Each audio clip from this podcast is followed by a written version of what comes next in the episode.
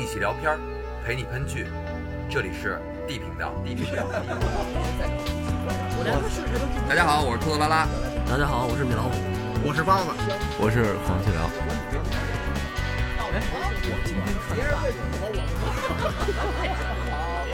哎，这段太我让你们说懵了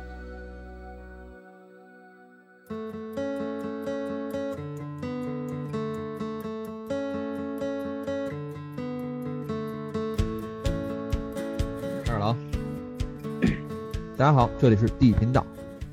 今天第二次聊国产剧啊，前一阵儿这个网剧《鬼吹灯》特别火，所以咱们今儿就聊一下《鬼吹灯》。是龙岭迷窟。哎，咱第一部聊的啥来着？我的团长，我的团。哦，这是第三部，聊过一个我的团长，我的团，聊过一个那仙侠的，第三个是这《鬼吹灯》。啊，对。对，你怎么能把我那个《三生三世十里桃花》给我 pass pass 了呢？你看人家那个给你的评价了吗？哎呀，那不是一一路都走高吗？但是有人说你讲乱套了，主要是因为我也没看过，我也没法评价到底是人家评价的对还是你说的对。其实其实其实是这样的啊，在每个人眼里，他这个这个人成仙的过程都是不太一样的，知道吗？都但但是那个万物什么不离其中的原原来就是你必须受苦受累，最后才能成仙。他得经过了这个历劫是吧？历了对吧？哎，对，这渡劫，哎。咱们聊过这么多剧了，凭我对你的了解，我觉得可能人家说的是对的，你可能真讲乱套了。行吧，行吧。但是我能给你证明啊，你不是故意的，你确实是按照你说这么理解的。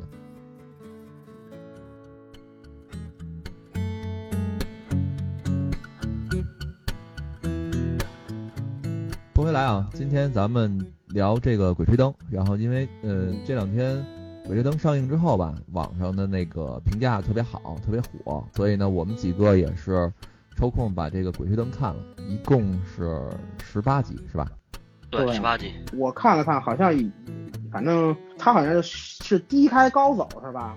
嗯，就是刚开始这个米老师跟我说的时候，我还有点心理负担，因为我觉得，哇塞，为了做这个这节目看十八集太长了，然后结果看起来之后发现，其实还挺快的，一集集的。掐头去尾，可能一集也就十来分钟，我感觉。嗯，对，不长。就是我之前特别早吧，小时候了得，也看过这个小说第一本吧，所以，嗯，当时还觉得挺新鲜的，挺有意思的。然后我这两天呢，也是看了看这个关于《鬼吹灯》这方面的资料，尤其查了查这个笔者，然后我找到了他的一些采访跟介绍。所以咱们今天先从这个《天下霸唱》。这个《鬼吹灯》这个作者开始聊起。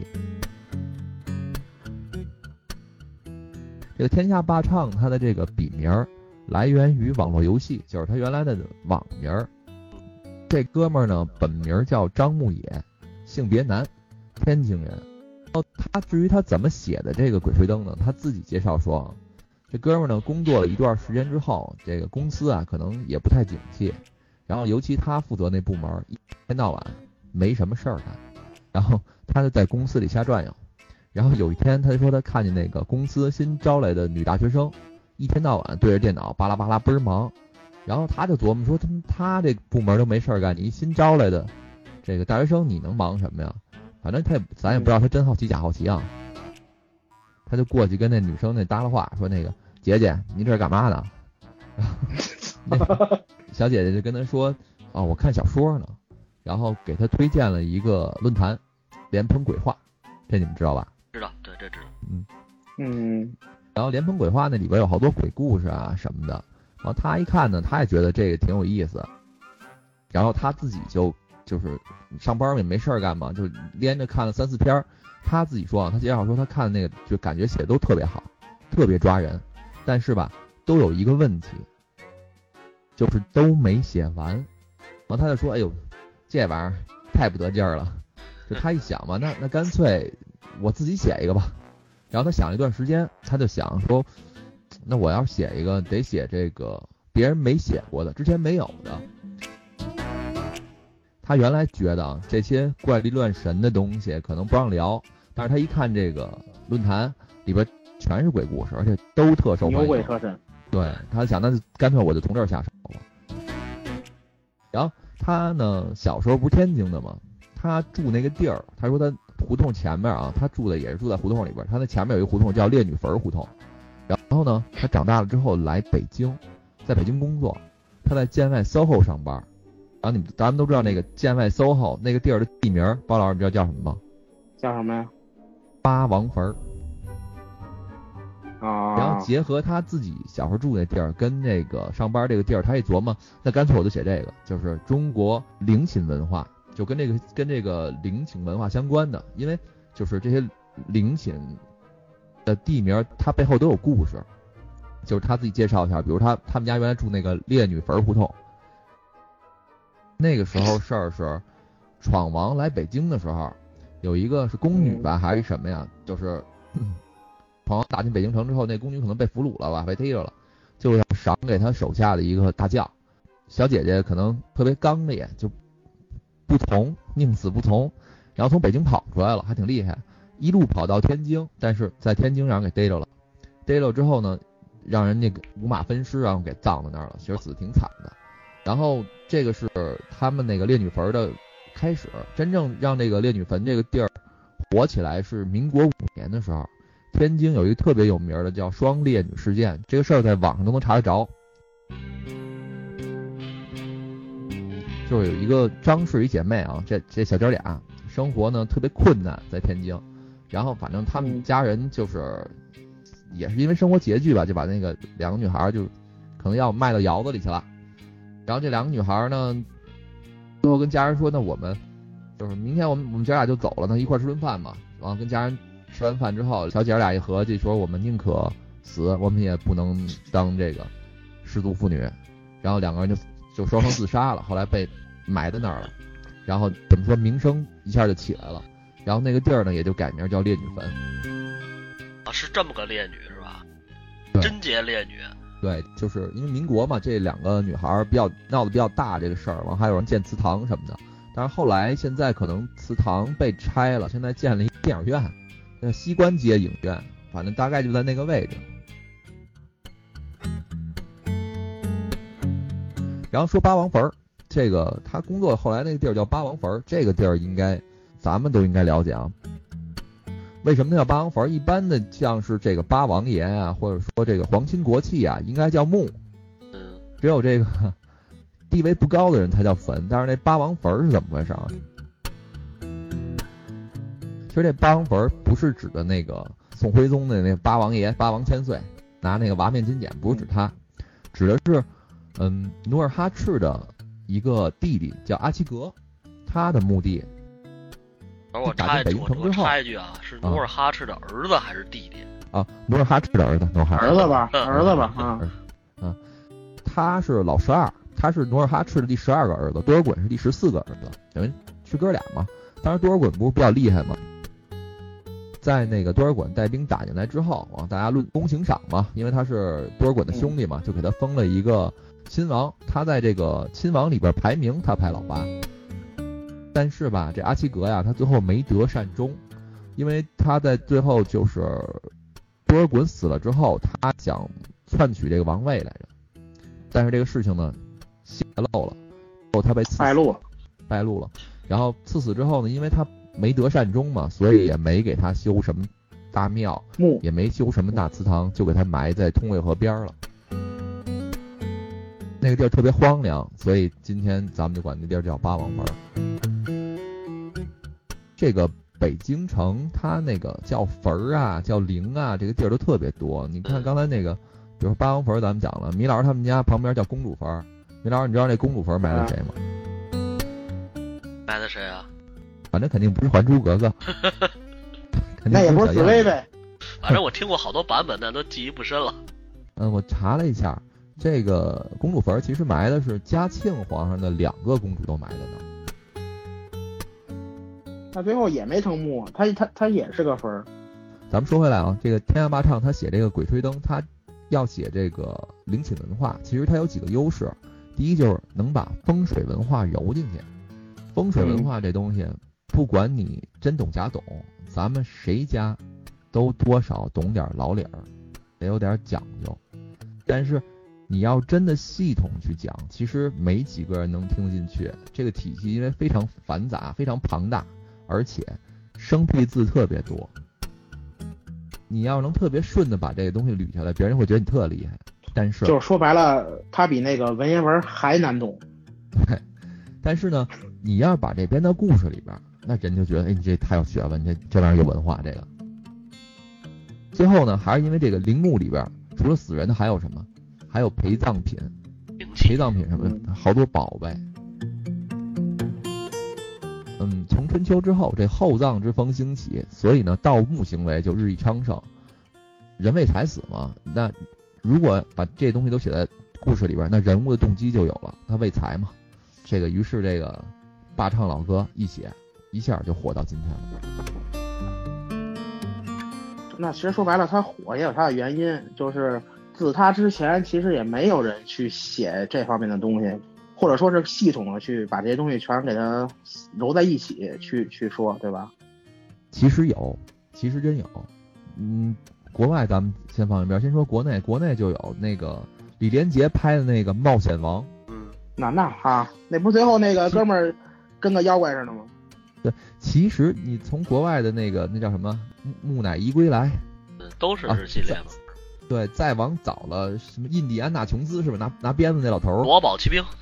对，夺宝奇兵，尼古拉斯凯奇那，其实都是，但是天涯霸唱它不一样就不一样，它把这个灵性文化，就中国这特色风水这什么东西揉进去了。就而且它这个时间点，我觉得选的特别好，就是他这个选的这个故事的年年代背景，正是我觉得。思想在想开放却没有完全开放的那个阶段，就改革开放的时候吧。对对对，就是人们对于这些东西其实还是挺相信的，但是又没有那么多就是国外的那那那些想法，然后传进来，所以人们对这东西还是挺封建的，因为有些地方确实是当时比较封闭。嗯，咱们说回来啊，这个天下霸唱老哥他其实写了挺多这个怎么说就算。神鬼怪谈的故事啊，最火的就是咱们今天要聊的这个《鬼吹灯》了。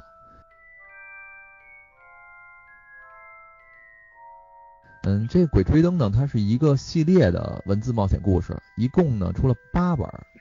它这个故事的开端其实是一本所谓家传的秘书残卷为引。嗯然后在他那个小说里边啊，他首创了历史上有四大盗墓门派：摸金、谢岭、发丘、搬山。其中呢，这个摸金这门的技术含量是最高的，也是规矩最多的门派。咱们这个小说主角，咱们胡八一就是这个门派的传人。然后，鬼吹灯到底指的什么？人点烛，鬼吹灯，是传说中摸金门派不传的秘术。它的意思是，进入古墓之中，先在东南角点一支蜡烛才能开关。如果蜡烛熄灭，必须速速退出，不可取物。相传啊，这是祖师爷所定的一条活人与死人的契约，千年传承不得破。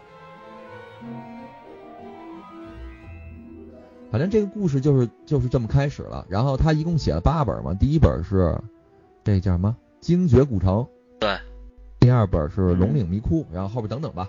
当时呢，他是发在网上的，这是网络文学，读者们啊，包括资本市场啊，一看就火了，完都跃跃欲试，拍电影吧。但是吧，这《鬼吹灯》，我们陆陆续续这些年好像能听到、看到好多种的版本，各种的胡八一团队，对，包括我们看到很多就是良莠不齐啊，也也不对，不能不是良莠不齐啊，是幼幼不齐。那个为什么他之前出了这么多版本？李老师，你知道他为什么那么多版本吗？他版权一开始乱啊，自己那会儿可能不太注意版权这个东西。所以他就弄得比较混乱，不像后来的《盗墓笔记》就经营的比较好。嗯，我搜罗了点资料，咱们简单看一下这事情经过啊。零六年嘛，他在网上发表的，其实他自己也没想到说一下能造成这么大的那个影响。我看介绍里边说，当他当时在一个酒局里边用那个十万块钱就把这个《鬼吹灯》八本书的影视改编权全卖了，然后卖到他最后跟人打官司什么的，他自己想要都要不回来。然后，嗯，他那个版权流向，其实现在看，嗯，也有人给捋出来了。他一开始是卖给某点中文网了，然后就是点名儿点名儿也没事儿，起点嘛没事儿。嗯背后就是盛大游戏那个。嗯，然后起点在刚开始得到版权之后，他们就开始立项要去做电影等等吧。但是呢，盛大游戏在一零年之后不太好了，所以他在这个网络小说啊这这方面产业他就投不动了。但是呢，起点中文网拿到这个《鬼吹灯》的影视版权之后，他自己也做不动怎么办？他就给卖了，而且他那个操作的非常非常风骚啊，他不是说整个卖。这个《鬼吹灯》不是一共算两部还是两本儿？他这个上下两部吧，八本儿。两部，嗯，对，两部八本儿，他把两部拆开，分别卖给两家影视公司了。然后前四部的电影版权就包括什么《精绝古城》《龙岭迷窟》《云南虫谷》跟《昆仑神宫》，卖给一家叫梦想者影业的一个特小的小公司。然后这个小公司他自己根本拍不了。鬼吹灯他想做怎么办？他自己做不了，他就去各种找别的公司去合作，所以才会出现了很多种版本，而且每个版本团队不一样，是因为他这个梦想者影业跟这个合作一部，跟那个合作一部，所以不是一个统一团队在做的。咱不多说这电影的问题啊，咱们说网剧，网剧现在是怎么回事？腾讯后来收购了这个起点中文网，然后。他花大价钱从这个梦想者影业，完再到后来包括万达影视，就将《鬼吹灯》所有的网剧的编权全给买过来了。所以呢，腾讯这边只能拍《鬼吹灯》的网剧，电影拍不了。对，电影拍不了。现在目前来说，之前你不也说过吗？好像他们也决定不再换团队了，就就是说还是想用潘粤明他们这次这个团队把这个《鬼吹灯》全做下去。反正不管怎么说吧，至少对于咱们这些小说爱好者们，或者说比较喜欢盗墓这这些朋友们来说，应该还算一个好消息，因为毕竟是稳定下来了。因为刚你不是讲到潘粤明这团队了吗？其实为什么最好是一个团队做呢？就是就在这部剧里也一样，潘粤明之前演演过这个陈瞎子，对吧？在那《湘西怒情》里吧，应该是。对对。所以会对有些人来说，这个东西会出现一些错觉，就是之之前在那个《怒晴湘西》里，然后潘粤明演的就是这个陈瞎子，然后这在这部《龙岭迷窟》里也出来了，就是前几集出来那个算卦那那个老道士，也不算是老老道士吧，江江湖术，对对对对。大仙还说，我我一摸你这脑袋，感觉跟年轻的我有点相似。对对对，其实这句话就是在调侃之前潘粤明所演的这个陈陈玉楼，就是这个陈瞎子。我是这么看啊，你首先你必须要拍的好，你才能那个，就是你继续下去，大家才能看你。你要是拍的不好，你你拍几部，你拍九十部也没用啊。对对，那肯定的。但是《湘西怒晴》为什么好呢？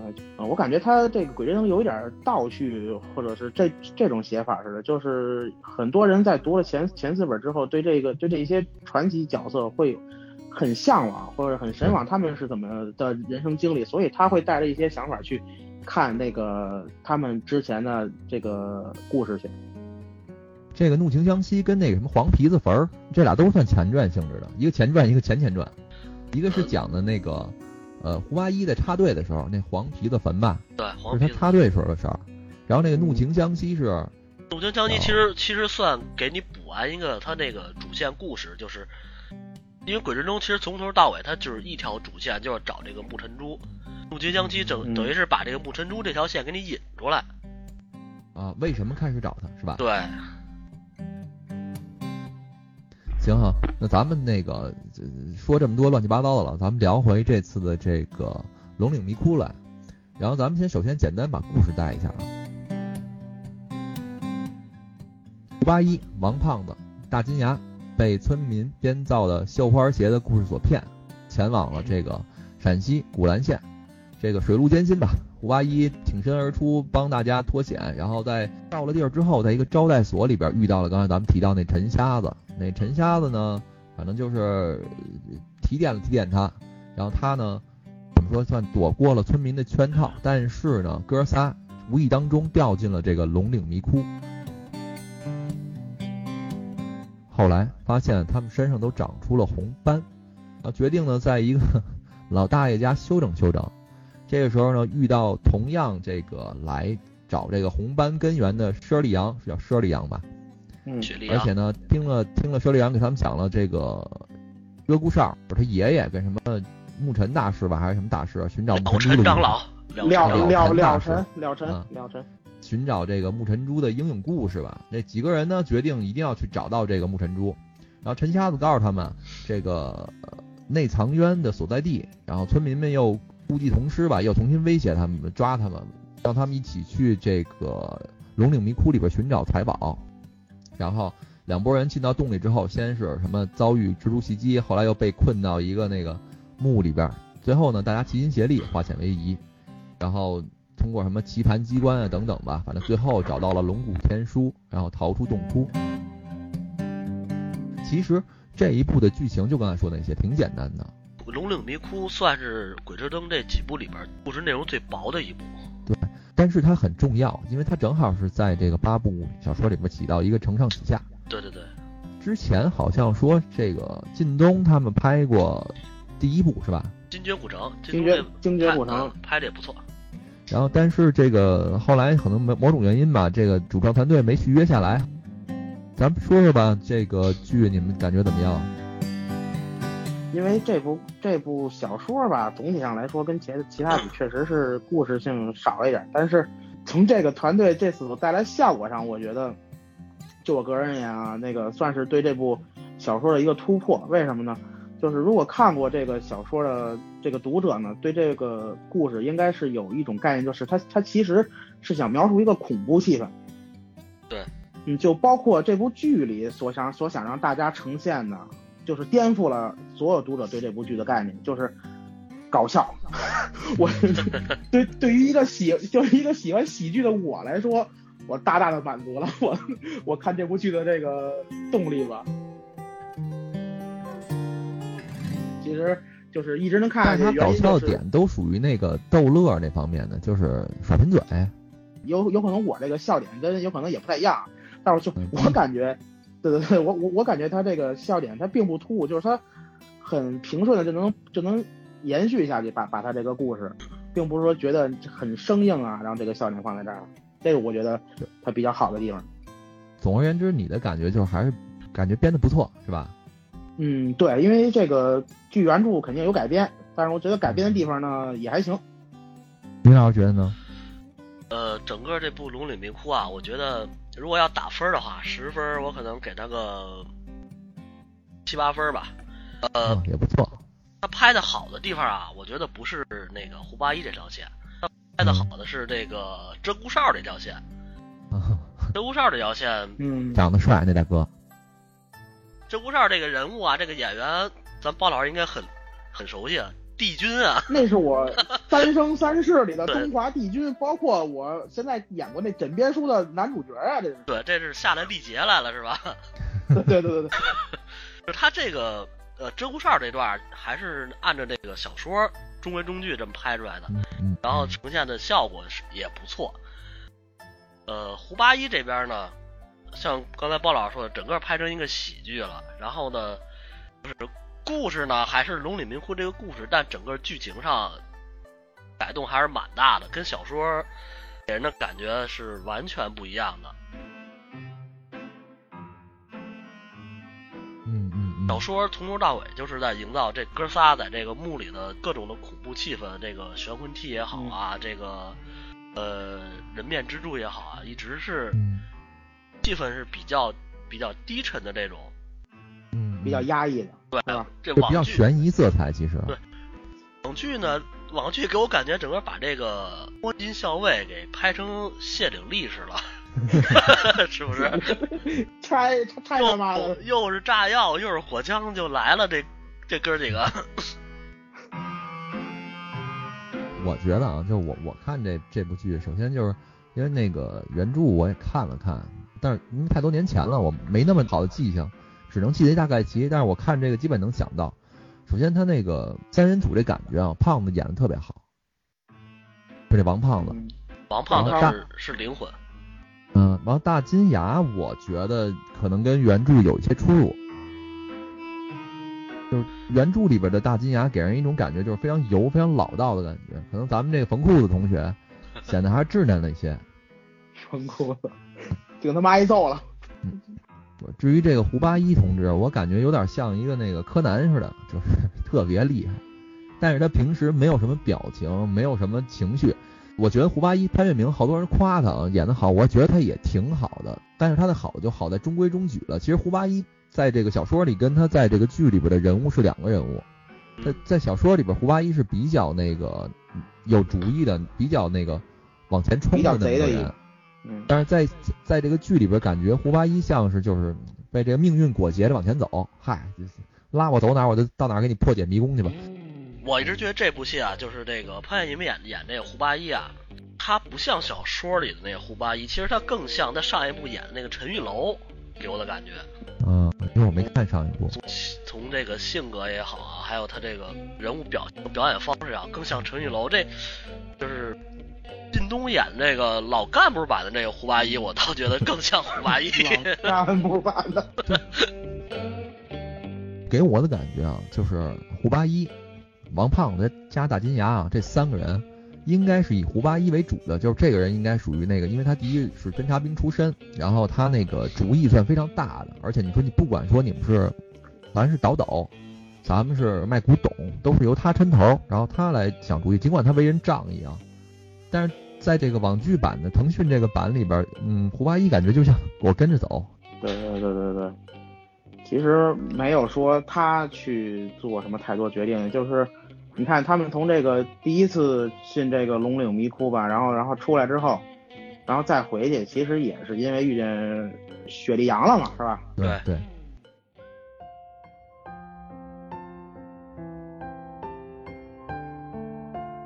并不是说他想去干嘛，其实说白了就是人家过来了，人家说啊，咱还得咱咱咱还得咱还有一个线索，那那他没办法，他他就得去了。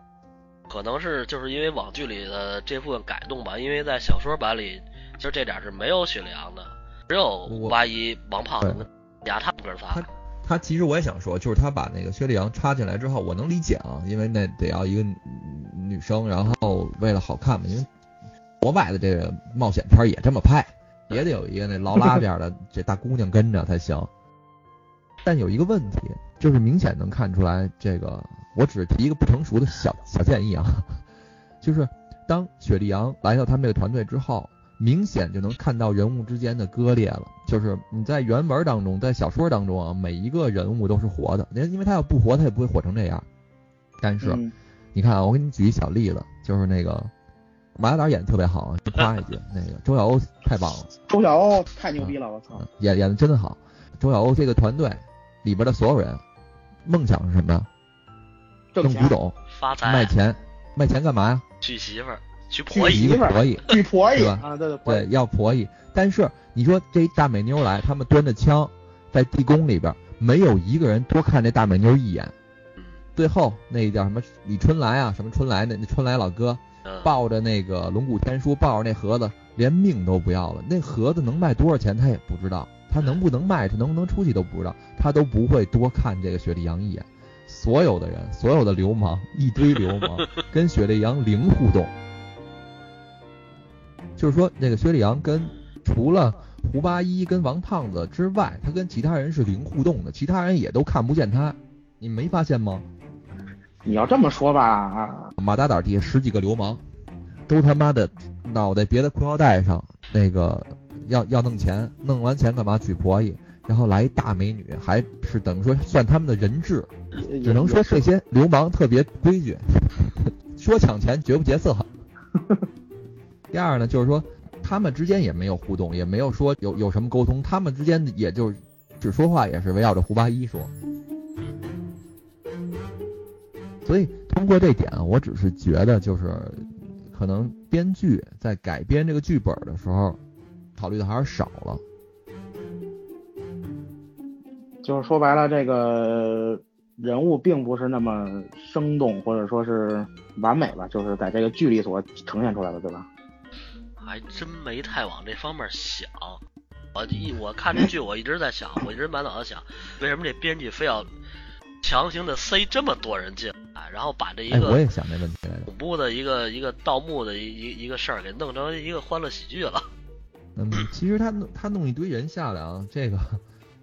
我我我也觉得不太好，因为他不好拍。那不过呢，最后还是可能可能跟我想的一样，就是他就只是为了就是让这个盗墓可能要有一个完美的由头，而不是他们主动来盗墓，是被人裹挟的进的这个墓里边。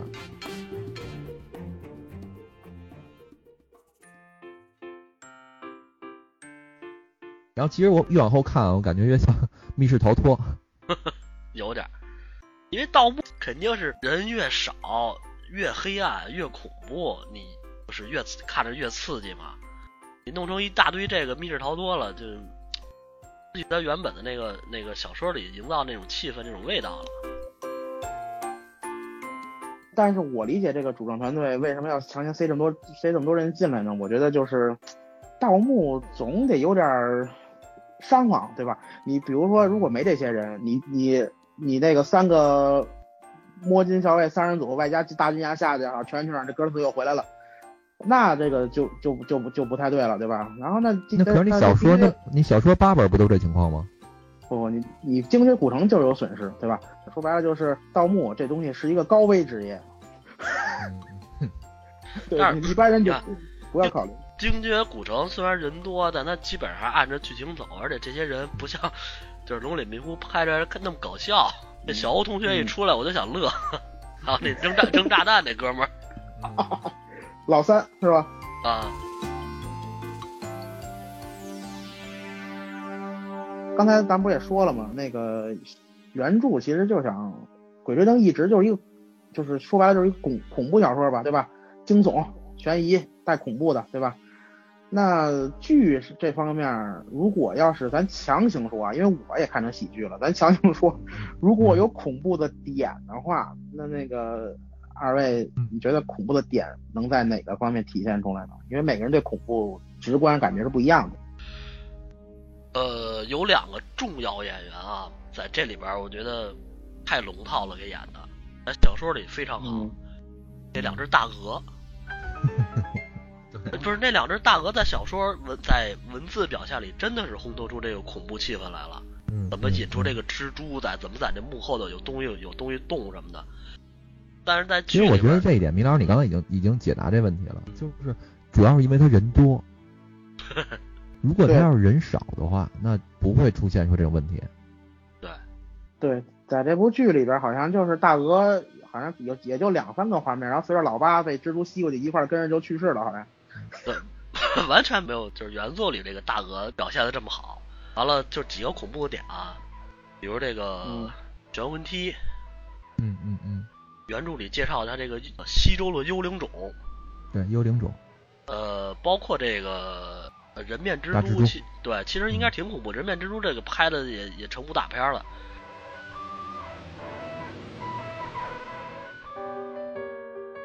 首先啊，第一点就是说，咱们刚才没谈，先说一点，就是它那个特效实在是五毛了点儿。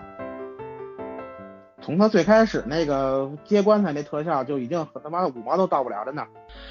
知道吧？他这个五毛呃五毛特效啊，我能接受，因为最早拍这个这些《盗墓笔记》《鬼吹灯》的时候，那些网剧的有一个有一个给我压底儿的，你知道吧？一个憋是吧？对，最早那个那个。当然可能没看过那个，我看过两集我都看不下去了。那个里边那个那个特效，它都不是五毛，我给伢五分都嫌多。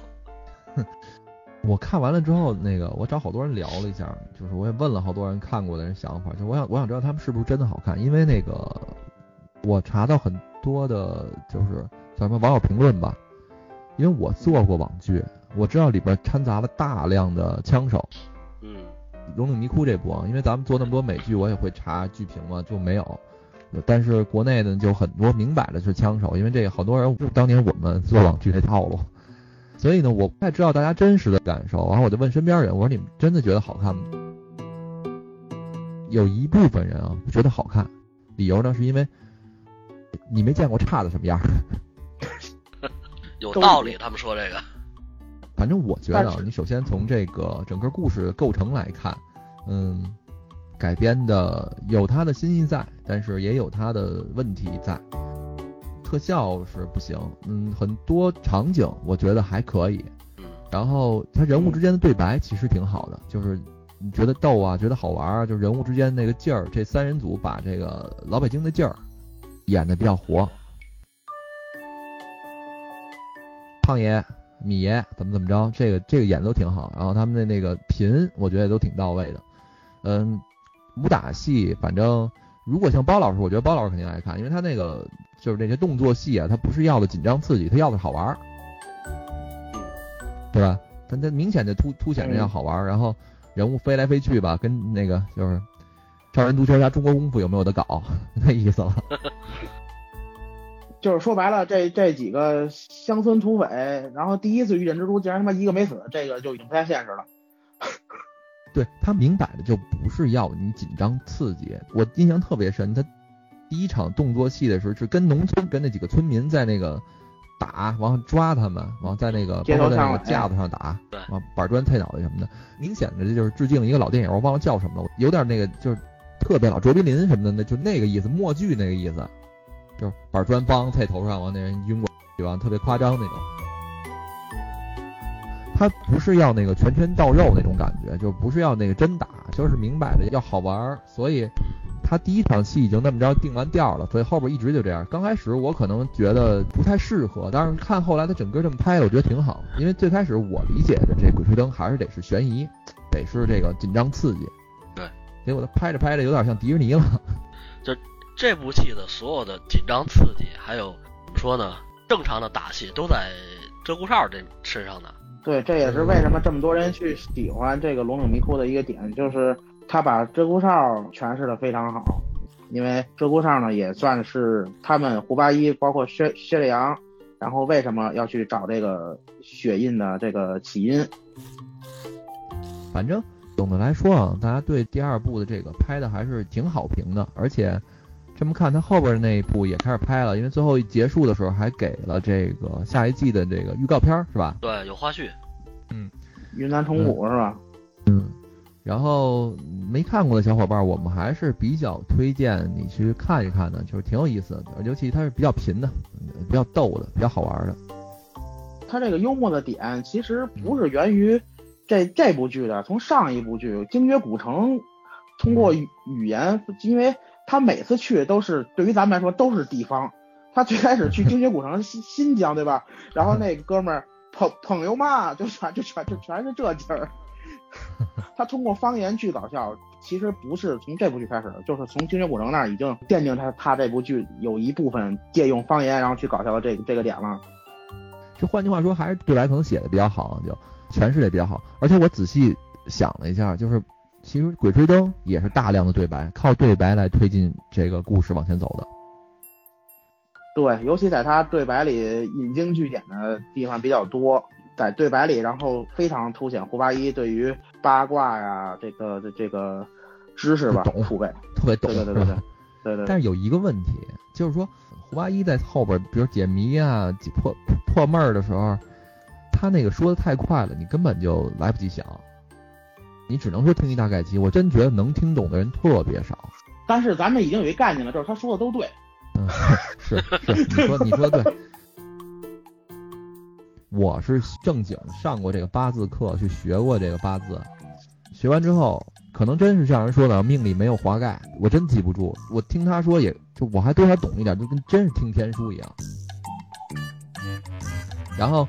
嗯，咱们跳开这部剧啊，也挺好的，欢迎大家去看去。咱们聊点这个关于盗墓的事儿，因为当时看完那小说的时候，我年轻嘛，那会儿就是特别感兴趣，还查了查，然后也看了看。最近呢，因为要做这期节目啊，我说那聊点什么呀？这剧本身中文的没什么可说的，觉得挺逗的，就看看就得了。然后我又去瞎搜了搜关于盗墓的这方面的东西，就是我看到这个，就是张牧野，就这个天下霸唱，他自己讲了好多就关于盗墓的事儿。我觉得还挺有意思的，跟大家分享一下吧。就首先一件事啊，一说到这个古墓，咱能想到什么呀？古墓啊，我给我感觉就是一坑，没什么东西里边，嗯，对吧？可能有个就有个木门，不是顶个石头。你你那古墓都太民间了，你像我们去的那都是能发财的地方，捞一笔干就吃一辈子的地方。这我们那都是大墓。盗墓这这纪录片我看了，那那墓大不大呀？也就一顶门石吧，叫什么？天下霸唱，他那个我看他有一个节目里边，他讲了讲这件事儿。就是首先啊，就说这个古墓，包括这个什么粽子，这个僵尸，这个机关，目前为止我们考证的是没有的，这些都是可能小说加工，为了使这个故事更刺激吧。一般的古墓呢，都是属于藏的比较好，挖的比较好，就是那个地儿比较好或者比较深，然后或者它外围的那个保护特别坚固。米老师说的是，可能有顶门石，特别特别坚固。所以呢，就是你真正发现这古墓跟挖掘这个古墓是一问题，而且就像之前聊的时候，包老师说的这意思，就是你你你尽量得悄悄的进村，打枪的不要，你得偷摸的，你不能让别人发现。即使是那种官道也一样。首先啊，在这个盗墓这件事儿啊，它是两种，一种是官道，一种是私道。就官道，就刚才说的孙殿英，就是对吧？弄弄一军阀，把一地儿一围，围起来之后，炸药啊、爆破啊全上去了。完了，另外呢，就是咱们小说里刻画这样摸金校尉他们，一般俩人吧。对，一般是这样。最早呢是父亲下墓，儿子守坑，但是呢就出现过很多问题，就是这父亲把东西弄上来，儿子把坑填了。后来就改，后来就改成儿子下墓，老子守坑了。这老子很少，就是说不会出现坑儿子的事儿。咱们聊点这个关于这个这个夏目这事儿啊。天涯霸唱他说了一下，就是这鬼吹灯为什么点在东南角？其实这个就是咱们传统文化有关系了，因为咱们讲究八门五行嘛。嗯。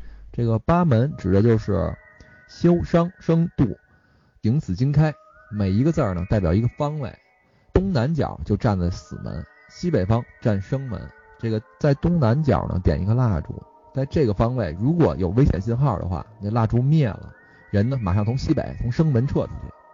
然后他给解释啊，他说这事儿有一定道理，是为什么？是因为那个在一个死角里边，如果你的蜡烛灭了，那说明这个下边有晦气也好，毒气也好，什么也好，说明这个墓里边现在暂时不安全，你要撤出去。而且你通过这个蜡烛燃烧的颜色，比如说有绿色，代表可能这个。里边有水银啊，或什么之类的，或者紫色，这个蜡烛的颜色不对，你也能看出来。说白了就是氧含量低了，咱先出去。嗯，对对对。然后他讲了一下，真正的就是说那些所谓的盗墓贼啊，他们去盗墓去，讲究的是跟咱们中医的理论是一样的，是讲究望闻问切，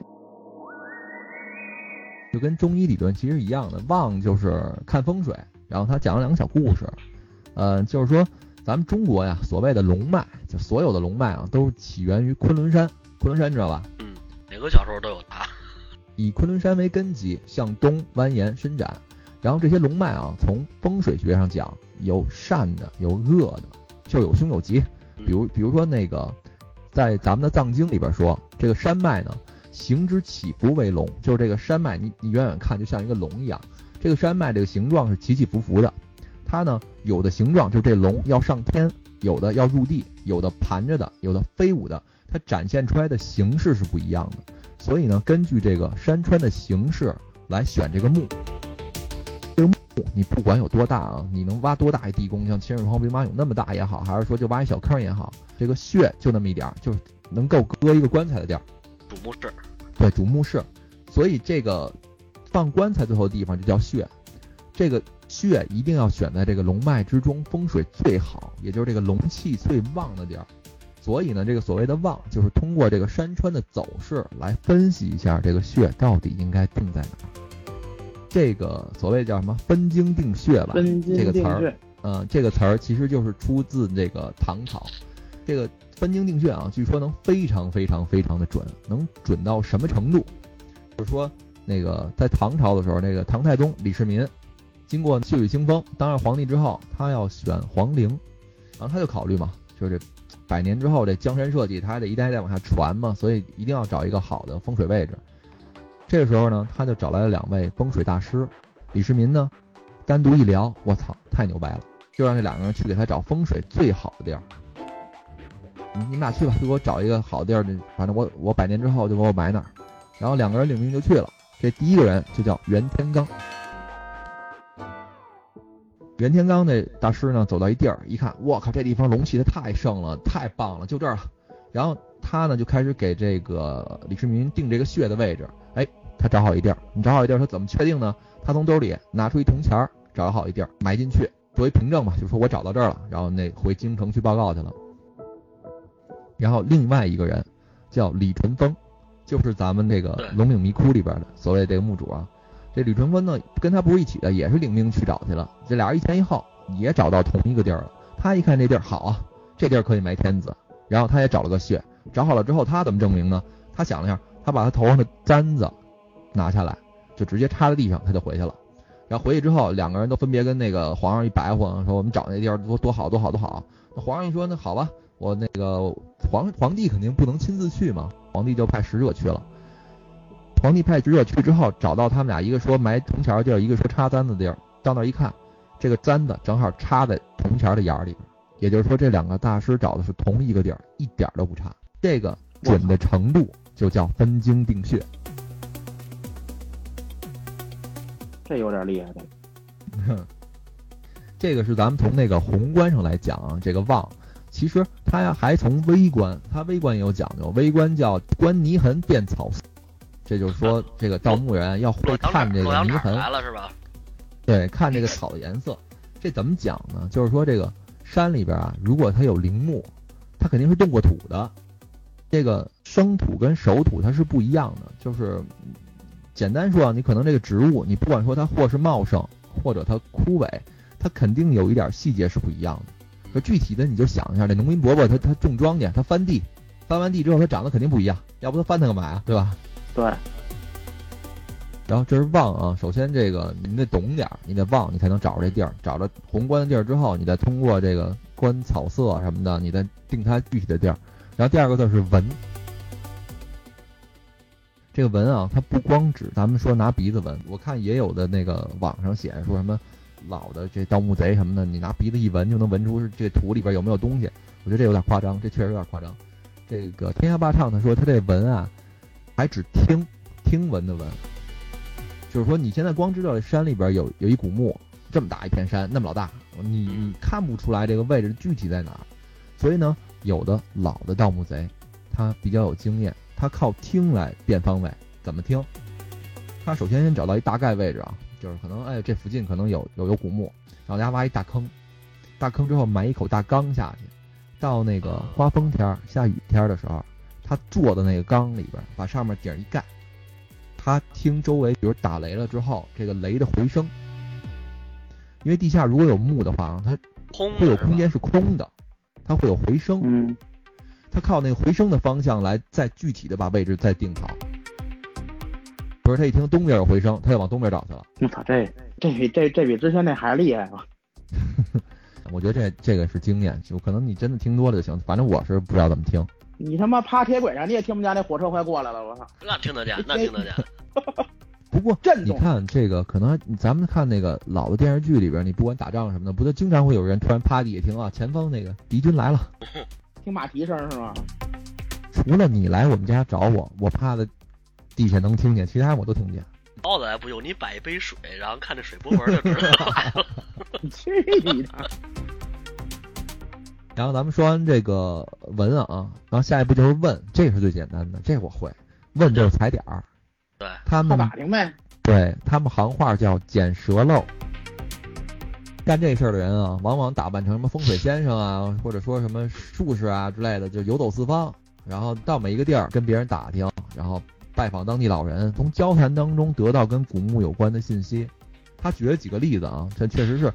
不是像咱们想的，问哎大哥，你知道这附近有没有墓？人家不聊这些，人家这可能大概这附近会有古墓，然后但是具体在哪不知道。就比如说他举了一例子，有一个老盗墓贼，他怎么问出来这地儿有古墓？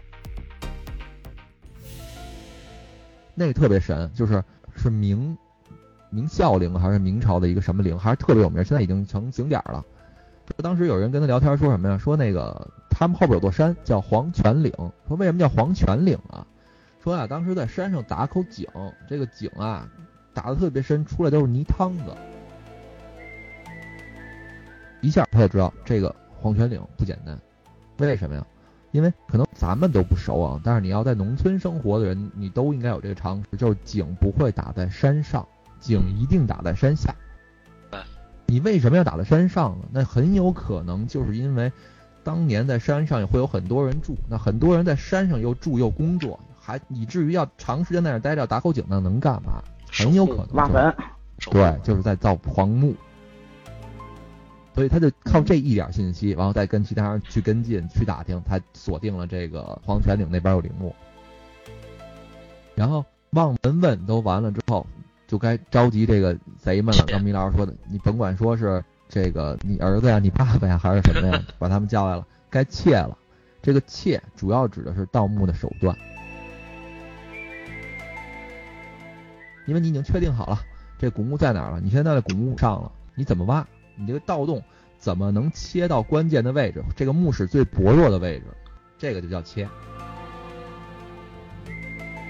一般的这个墓穴啊，这大墓，它这个墓顶跟四壁都异常坚固，尤其是基本所有朝代都是啊，你不用说尤其了。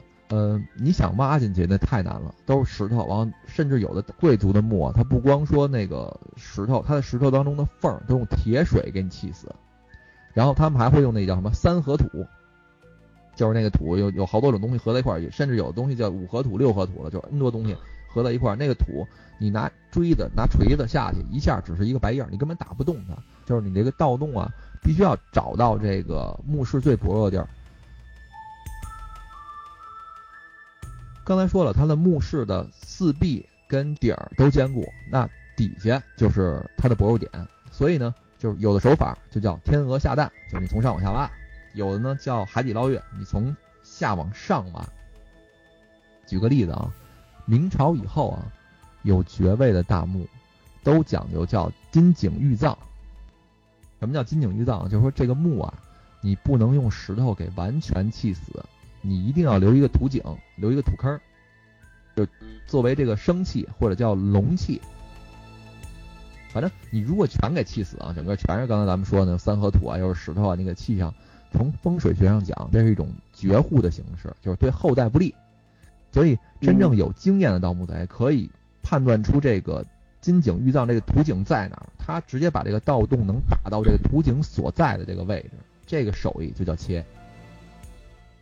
我看我看别的这个关于盗墓的这个书里边写，嗯，这个墓穴也不光是靠，比如说你说的这几何土，或者说是铸铁水啊，或者说靠多坚固的石头，它它有还有一一个夹层，它放那些，比如说比较危险的那个液体，是吧？天宝龙火琉璃顶。啊，对对对，大概就这意思，对对对。你把这个你把这个凿穿了，你等于就就你你碰上了，你你就非死即即伤嘛，反正这意思。这但是这都属于属于小说原创了。嗯，没有什么证据说真正有过这些东西。就比如说，你看最简单啊，你设一机关，能一弩，就特别简单一道理，就是你你可能千年也好，百年也好，你这个金属疲劳之后，它就没有劲儿了，就没有意义了。再聊点盗墓的这说法啊，你说盗墓还讲究什么吗？叫偷风不偷月，偷雨不偷雪。你知道这什么意思吗？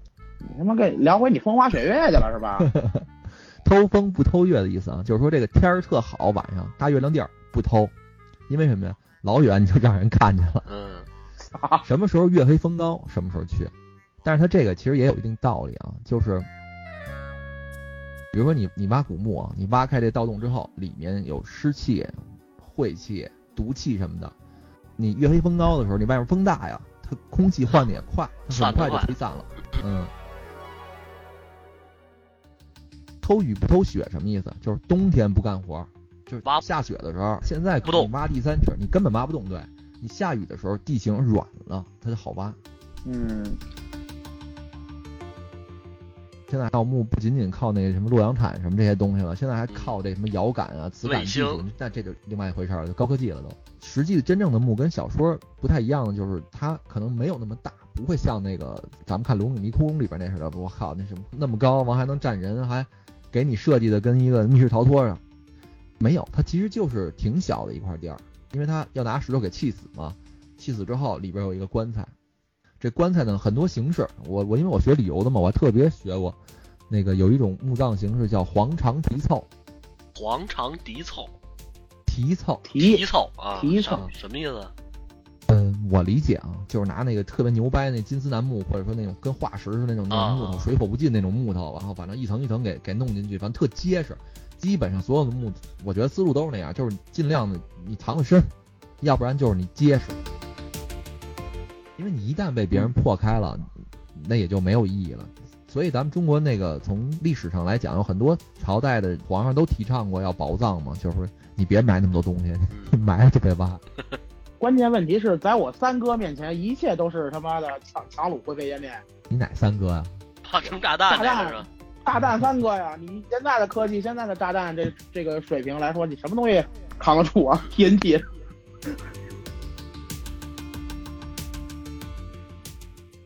啊，那那个，那说说这么多盗墓的了，这咱这咱这一直讲这个用什么东西盗墓，那好些墓好像现到到现在为止都没找着，也有不少，对吧？成吉思汗墓啊，是是这样，成吉思汗没找着的那个成吉思汗墓是一个啊，只是，嗯、因为那个中国，你从这个有记载的，从可能从周朝开始吧，成千上万个就是有名儿有姓儿的人、名人的墓，你不可能每一个都找得到，可能有的已经消失在历史长河里边了。那咱不说盗墓啊，咱们说真正考古挖掘，也是为了就是通过它这个墓葬形式，通过它里边的这些壁画或者保留下来的东西，我们去参考一下当时的这个风土人情。就你就比如说，有很多唐代的，因为唐代的那个墓都比较华贵嘛，都比较就是华贵弄得比较大一点儿，它保存东西就非常多。这对于我们今天了解当时社会是一个特别直观的一个帮助。主要是从考古这个角度来讲，对，我明白说那意思，就是这么多名人肯定会有这个遗漏，对吧？但是特别有名的，咱比如说，哎，秦秦始皇的墓到现在是不是还没找着呢？找着了，这没挖，那秦始皇大坟包子在那圈起来了，嗯，但你没挖，你确定这东西就是秦始皇的吗？应该是确定吧？要不然为什么给他保护起来啊？反正秦始皇的墓肯定是有他牛的地儿，因为那个有一个墓吧，是是哪儿？西周的还是什么周朝的一特别特别大的墓，往前一阵儿打开了，打开一看，我觉得这都能申请一个吉尼斯世界纪录了，一共被人从古到今打了二百四十七个盗洞。然后前两年吧，特别火的那个新闻，不是曹操的墓吗？给挖开了。啊，有两个头骨，一个是曹操小时候的，一个是曹操长大了以后的那个。古人防盗墓啊，其实刚刚没没说，我补一下，古人防盗墓它就是两个手段，一个就是结实，就是尽量把这个墓弄得结实点；第二个就是用遗种。遗种这个招用的是最多的，像曹操嘛，传说七十二遗种嘛。就全是假的，他假假的墓太多了，是吧？对，比如说包老师，你有一天你归西了，那你有钱有地啊，你怎么办？你看我跟米老师惦记你一辈子了，你死了之后，你肯定，你知道我们俩还得惦记你啊，所以你怎么办？比如你死在北京城啊，你正常出殡是不是就是你棺材拉到你那墓埋了下葬完事儿吗？一一个仪式，人家遗种怎么玩？我四个门同时出殡，出四个棺材，然后你到底也不知道我出的哪哪个，我走什么方向你都猜不到。而且这个盗墓门为什么招人呀？他不是像就是咱们看的说的挖各种大墓，他有好多这盗墓贼啊，他为什么叫贼呀？他挖的都是老百姓的墓，您前脚晚上埋了，后脚就给你丫刨了，把里边东西拿走了。好一大部分都是这种人，绝大多数都是这样的。真正的那个挖大墓的那个都是少数。首先大墓有数啊，对吧？小墓好挖呀。呃，咱说回来这个盗墓题材的作品啊，然后从我最早接触的开始，呃，那肯定咱其他的不说，就说大的，那肯定就是《盗墓笔记》了。对对对，这也是我看的那男主角叫什么来着？天真无邪。天真，他叫吴邪，大家给他起名叫天真无邪。完了还有一个闷油瓶儿，还有一个胖子。都得有胖子。天真对，天真无邪小三爷嘛，对吧？嗯，对于我来说啊，是从《盗墓笔记》开始的，然后也是先看的小说，然后因为那会儿也不兴拍网剧或者拍网大嘛，对吧？嗯嗯嗯如果要是结合《盗墓笔记》跟《鬼吹灯》做对比的话，我觉得两种风格不太一样。首先是这样，《盗墓笔记》呢更偏，呃，如果从题材上来说，《盗盗墓笔记》更偏玄幻一点儿。就说白了，嗯如果从这个都是以现代故事、以现代这个年年代为背景，但是《盗墓笔记》呢更玄幻一点，写的比《鬼吹灯》更神乎其神。呃，他是真有怪物。嗯。这个真有怪其物，对实。我插一句啊，我插一句，就我看到这个龙岭迷窟，也有网友在下边评论说，就是他感觉啊，没有必要说你非得什么都得用科学去解释一下，因为解释太多了。就是说你啊，你看人家不会给你解释说这个世界为什么会有魔法，就是我说一个世界观，这世界观下统一就可以了。我啊我觉得可能是因为这方面要求必须得解释一下，比如说这个《龙岭迷窟》里说到那个胡八一、王胖子他们那个背后这个眼球诅咒，对吧？在这个小说里说的就是一种诅咒，而且按照小说的剧情也能解释得通，但是在《龙岭迷窟》里强行把它说成是一种病毒。嗯，不光这方面啊，他说，比如说那个像他那个墓，就是所谓那个遗种，就是他他解释了一下，什么以水为动力，这个这个墓室在转，所以它门会消失。就是他的观点是，就类似这样的，就是你不用非得每一样东西都有科学解释，你给观众更多想象空间，观众可能会去解释，或者说你你给一个活话，就是你不用你设一个谜题，就得让这个老胡给你都破了。对，对，那那那那咱接着聊，接接着聊回来这个《盗墓笔记》跟《鬼吹灯》的对比啊。我刚才不是说《盗墓笔记》比较玄幻嘛？那相对于来说呢，《鬼鬼吹灯》呢就是比较稍微现实一点。它就是刚才也说了，这个《盗墓笔记》怪物太多了，《鬼吹灯》怪物首先不是那么多，然后包括咱聊之后点就是结尾也算是比《盗墓笔记》收的更贴谱一点。换句话说，你还是更喜欢《鬼吹灯》一点呗？不是，因为这个结尾只是一小部分，我整体故事上我比较喜欢《盗墓笔记》，因为有有可能先入为主啊，《盗墓笔记》是我最最开始看的。嗯，为什么呀？嗯，因为你大家都知道盗墓是一个比较离奇的事情，然后也没有古古古往今来也没有定论说确实有这么一个。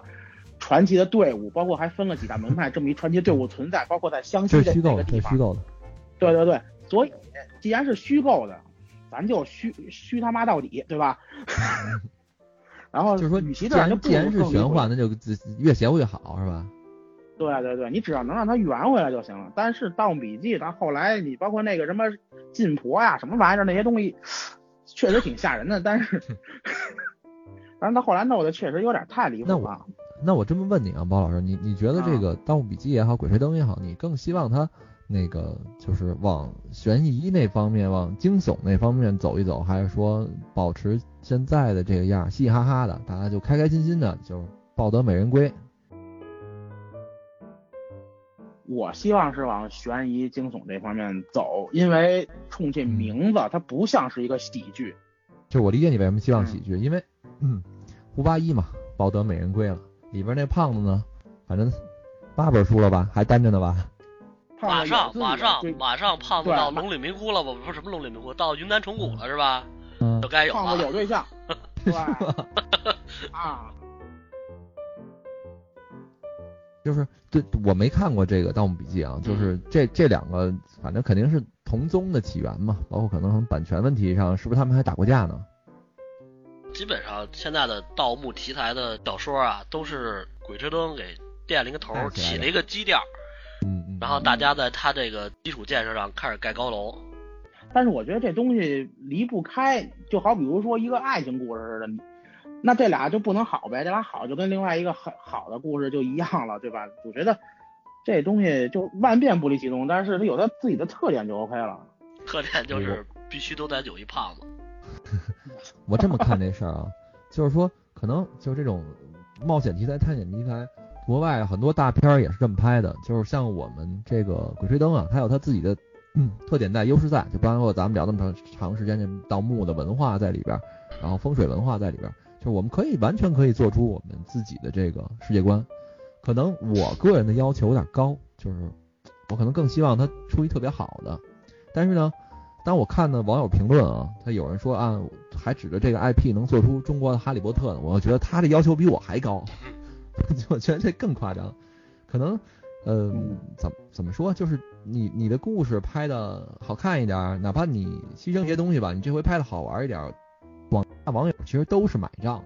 只要你用心做，我觉得还是不错，因为毕竟真的被网剧也好。被电影也好毁了的 IP 太多了，拍一部烂一部，完到大家最后都不期待了，这 IP 慢慢也都灭了。